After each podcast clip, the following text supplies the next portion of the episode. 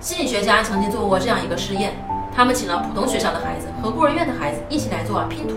然后就发现呐，童年的时候遭受过重大逆境的孩子呢，拼拼图比正常的孩子要快很多。这很难解释呀，就是说，哎，为什么这些人曾经受到过虐待，但是他拼图拼得快呢？其实是因为啊，这些孩子他更善于观察，他们从小到大就是看别人的脸色，他只要看到一点点问题，他就知道出问题了。所以啊，那些孩子为什么能够对那些东西那么敏感？他们啊，能更早的识别别人的愤怒，更早的能够感受到危险，所以他们变得啊更加的敏感。